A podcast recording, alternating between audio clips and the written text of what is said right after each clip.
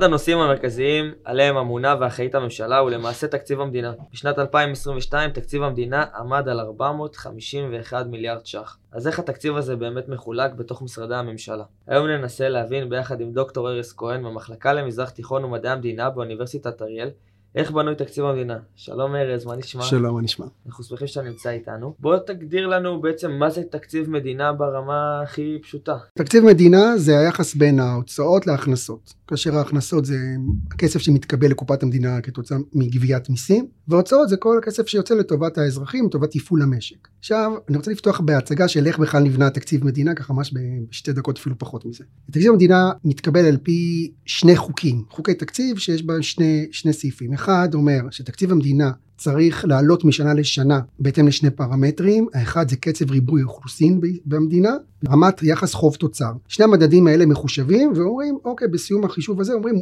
לתקציב מותר לעלות בשני אחוזים וחצי לעומת שנה שעברה, זו אפשרות אחת. הכלל השני אומר שצריך לשמור על יחס הגירעון. יש לישראל חוק שחוקק בשנת 1991 שמגביל את המדינה מלחרוג מיעד הגירעון, זאת אומרת שאם יעד הגירעון הוגדר כשני אחוזים מתוצר המדינה אי אפשר לחרוג מאותו גירעון. כאשר אתה עומד בשני הפרמטרים האלה אתה יכול להגיע לתקציב המדינה. צריכים ללמוד בשני הפרמטרים האלה. מה שכן אני חייב לומר שגם יחס הגירעון, חוק הגירעון הוא נתון לחטאת של מדינה. המדינה, הממשלה יכולה ברוב שיש לה לבוא ולהגיד במקום 2% מגירעון אני יכולה להגדיל את הגירעון ל-3%. היא יכולה לעשות את זה, או לשחק עם ההכנסות ולהגיד בוא ננסה עכשיו לתכנן אה, הכנסות יותר מוקדם כדי שההכנסות יגדלו וכתוצאה מכך נוכל להוציא הוצאות יותר גדולות אבל דברים כאלה שעושים ועשו בעבר יכולים להשפיע על הדירוג של ישראל, דירוג האשראי של ישראל ודירוג אה, ההורדה של דירוג האשראי של ישראל יכול לפגוע בכלכלה הישראלית אז נזהרים מלעשות את זה אבל אפשר לעשות את זה. ומאיפה בעצם המדינה מקבלת את הכספים להוצאות? מהמיסוי, מהמיסוי שהמדינה מקבלת ושוב המיסוי יש לו שני ערכים. אחד זה משהו שהוא תקציבי כלומר אני ממסה כדי שיהיה לי יותר כסף להוציא, ולמיסוי יש גם נושא שהוא נושא ערכי, לא דווקא תקציבי. למשל, המדינה ממסה כדוגמה כלים חד פעמיים. ביטלו את זה, בסדר? כי זה פוליטי הכל, אבל מיסו כלים חד פעמיים. לא כדי שהמדינה תרוויח יותר כסף, המטרה של המיסוי בנקודה הזאת הייתה כדי שאנשים יצרכו פחות כלים חד פעמיים וישמרו על איכות הסביבה. אותו דבר לגבי המס על אה, משקאות ממותקים, זה לא היה כדי שהמדינה תרוויח יותר כסף, המטרה הייתה כדי להוריד את שיעור חולי המחלות סוכר בישראל. אז למיסוי יש גם מטרות כלכליות וגם מטרות ערכיות. גם לתקציב יש מטרות כלכליות ויש מטור, מטרות ערכיות. כי אתה נכנס לאיפה הולך הכסף, אז חוץ מהשוטף, הוא הולך גם למיצוי או ליישום של ערכים של מפלגות. מפלגה דתית למשל, תרצה יותר כסף לבני הישיבות. גם אם זה לא נכון כלכלית. או היא תרצה יותר לפיתוח מוסדות כאלה או אחרים, גם אם זה לא כל כך נחוץ מבחינת סדרי עדיפויות. והפוך, מדינה עם אוריינטציה חילונית תרצה לעשות מהלכים אחרים. אז לתקציב יש היבט פוליטי, שבא לשקף את הערכים של הממשלה או של הקואליציה באותה נקודת זמן.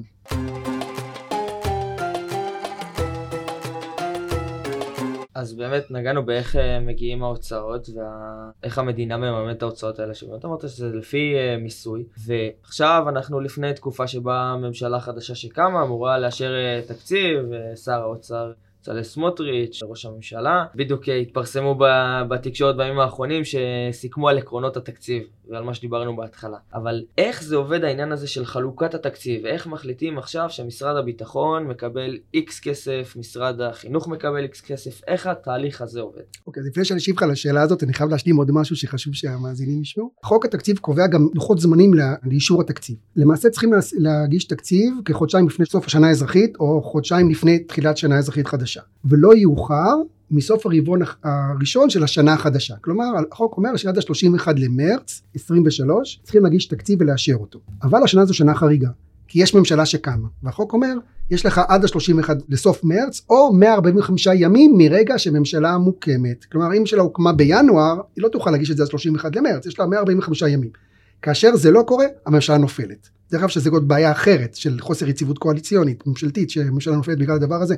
אבל זה מה שקורה. ולכן עכשיו הממשלה הנוכחית צריכה להגיש את התקציב הזה 31 למרץ, למרות שנתונה תמיד, נתונה לה הזכות והאפשרות לחוקק חוק שמאריך לה את זה. כך או כך התקציב לשנת 2023 לא יוגש עד אמצע השנה, זה בטוח, זה ברור, כי הם יאריכו יש להם 45 ימים, אז הם, בכל מקרה זה יהיה עד מאי, ואז הם לא יעשו כבר תקציב ל-2023, הם יעשו תקציב לשנה וחצי, את 23 ואת 24, הם יעשו תקציב דו שנתי בלית ברירה, אין מה לעשות. עכשיו, העקרונות של התקציב אומרים, אנחנו עושים את כל מה, ש, מה שקשור לתקציב תוספתי, כלומר, שיעור אוכלוסין גדל, צריכים יותר אה, כסף לטיפות חלב, יותר לילדים, יותר לבתי חולים, כי האוכלוסייה גדלה, לצבא, וגם הצבא תמיד בא עם דרישות, הוא צריך 70-80 מיליארד שקל כל שנה, בדרך כלל שרי אוצר לא רוצים ללכת על עצמם קיצוץ או חוסר בגידול של תקציב ביטחון כדי שלא יקרה חס וחלילה יקרה איזה מלחמה ויגידו בגללך. אז לכן הם תמיד הצבא בדרך כלל זוכה בבקשות שלו. ויש דברים שהם יותר פוליטיים. אז הליבה זה אם התקציב הוא בסביבות 450-460 מיליארד שקלים הליבה זה התקציב השוטף למשרדי הממשלה השונים והיתרות זה לכל מיני כמו שאמרתי מימון של דרישות קואליציוניות שרובן מיותרות ולא תורמות לחברה הכללית. אז רק שנדע שככה זה עובד וכל לחצים אה, פוליטיים בסופו של דבר אז אם באמת נגעת באיך זה עובד, הלחצים הפוליטיים, איזה משרד מקבל יותר, ובאמת נגענו בביטחון, שאלה שהיא מתבקשת זה האם המשרדים מממשים את, את מלוא התקציב ש, שהם מקבלים. כי זה נושא שאני יודע שהוא מדברים עליו תמיד, ופתאום לא מימשתם את התקציב. נכון, ו... אז, אז כאן זה נכנס לבעיה שיש בשיטת התקצוב הממשלתית, זו שיטת תקצוב שנקראת שיטת תקצוב תוספתית. זה לא כמו שיש בסקטור הפרטי, שיטת תקצוב על בסיס אפס, zero base budgeting, זה לא שם. כלומר בשיטת תקצוב על בסיס אפס, מחשבים מחדש כל שנה מה הצרכים של אותו ארגון, אותו החברה, וככה מתקצבים. אבל כשאתה מדבר על 450 מיליארד שקלים אתה לא תעשה את זה כי אין לך את הזמן, יש לך לחץ של זמן, אז מה שעושים, רואים מה השנה שעברה, ועושים תוספת על מה שהיה השנה שעברה. עכשיו אם יש יתרה אז מקצצים, מה שמוביל לרעיון שאף משרד ממשלתי לא רוצה להישאר ביתרה, כי אז יקצצו לו. אז מה שקורה שבדרך כלל בסוף שנה הם מבזבזים את הכסף כדי לא להגיע ליתרה ואפילו להיות בגירעון כדי שבשנה הבאה ייתנו להם יותר, לכן התקציב הממשלתי הוא בכלל לא יעיל. הוא לא יעיל כי הוא עובד על בסיס שיטת uh, תוספתי ואין יתרות בסופו של דבר.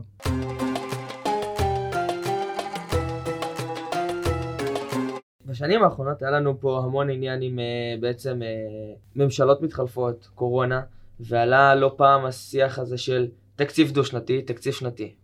מה זה אומר לשתי הכיוונים האלה? היתרון בתקציב דו-שנתי זה לתת יציבות ואפשרות לתכנן לטווח ארוך. החיסרון שלו, שברגע שאתה נכנס לתקציב דו-שנתי, אתה מנוטרל מלהתייחס לשינויים שקורים לאורך הזמן הזה. אז יש לזה יתרונות ויש לזה חסרונות. מי שהתחיל עם התקציב דו-שנתי זה היה השר שטייניץ, שהיה שר האוצר בזמנו.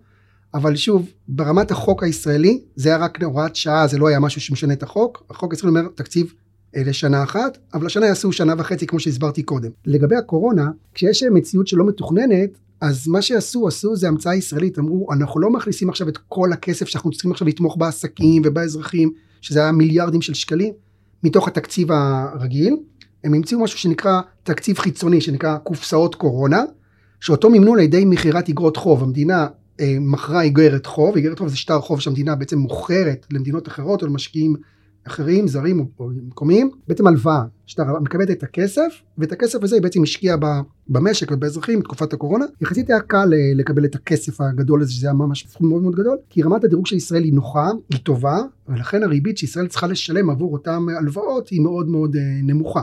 אז ישראל בעצם עשתה את זה ותמכה במשק. הגירעון של ישראל באותה תקופה עלה מגירעון של 3.9 אחוזים למעלה מעשרה אחוזי גירעון. אבל ישראל צלחה תקופת הקורונה בצורה מאוד מאוד יפה, וכבר בשנת 2021 הגירעון חזר לרמות שאנחנו מכירים, ועכשיו הוא עומד רק על אחוז אחד, גירעון של אחוז אחד שזה ממש מצוין. המצב הכלכלי של ישראל מצוין, גם הגירעון רק אחוז אחד מהתוצר, וגם יחס חוב תוצר הוא מאוד מאוד נמוך, בין הנמוכים ב-OECD 66 אחוז מהתוצר שזה מאוד נמוך, ארה"ב זה 100 אחוז ומעלה, מדינות אירופה, האיחוד האירופי גם כן קרוב ל-100 אחוז אם לא יותר, ישראל במצב כלכלי טוב, ובסופו של דבר אפשר לממן כמעט כל דבר, זה רק עניין של החלטות פוליטיות. מה קורה מהרגע שהתקציב מאושר? עכשיו אה, הממשלה החליטה להעביר את התקציב, מה קורה מהרגע שהוא מאושר? אוקיי, אז קודם כל כל התהליך של האישור תקציב, אני חייב לספר שזה נעשה בצורה מאוד אה, חפוזה, כי בסופו של דבר מי שמכין את התקציב זה, זה פקידי האוצר, וחבר הכנסת לא קוראים את כל 300 עמודים, לא של ספר התקציב, אלא ספר, על החוק שנלווה לו, יש חוק שנקרא חוק הסדרים, שכדאי להזכיר אותו. חוק ההסדרים יש לו משמעות כלכליות, ומה זה חוק הסדרים? אני אסביר ממש בדקה. חוק ההסדרים זה המצאה ישראלית שנוצרה בשנת 1984-85, ישראל הייתה שרויה במצב כלכלי מאוד מאוד אה, לא טוב, העשור האבוד של ישראל התחיל מאז מלחמת יום הכיפורים משנת 73 ועד שנת 84 אז שהוקמה ממשלת האחדות הלאומית. עשר שנים 11 שנה מאוד מאוד קשים לא ניכנס עכשיו לכל המדדים ממש היה על סף חדלות פירעון ואז עשו את אה, תוכנית הייצוב הכלכלית. תוכנית הייצוב הכלכלית דרשה מהממשלה החדשה לפגוע בהסדרים קיימים במשק. אם זה הסדרי שכר והסכמים כאלה או אחרים קיבוציים מול ההסתדרות ולא הזמן עכשיו להעביר את כל התהליכים הזה בחקיקה מסודרת כי החקיקה מסודרת לוקחת זמן והיינו במשבר כלכלי מאוד גדול. אז המציאו את חוק ההסדרים שאומר, מכניסים את כל השינויים האלה, את כל שינוי ההסדרים לחוק אחד, ומאשרים אותו יחד עם התקציב. ונראה את החבר הכנסת שיתנגד לזה. כי אם אתה מתנגד לחוק ההסדרים, לכל הסעיפים, כל הרפורמות, אתה מפיל את התקציב. אם הפלת את התקציב, הפלת את הממשלה.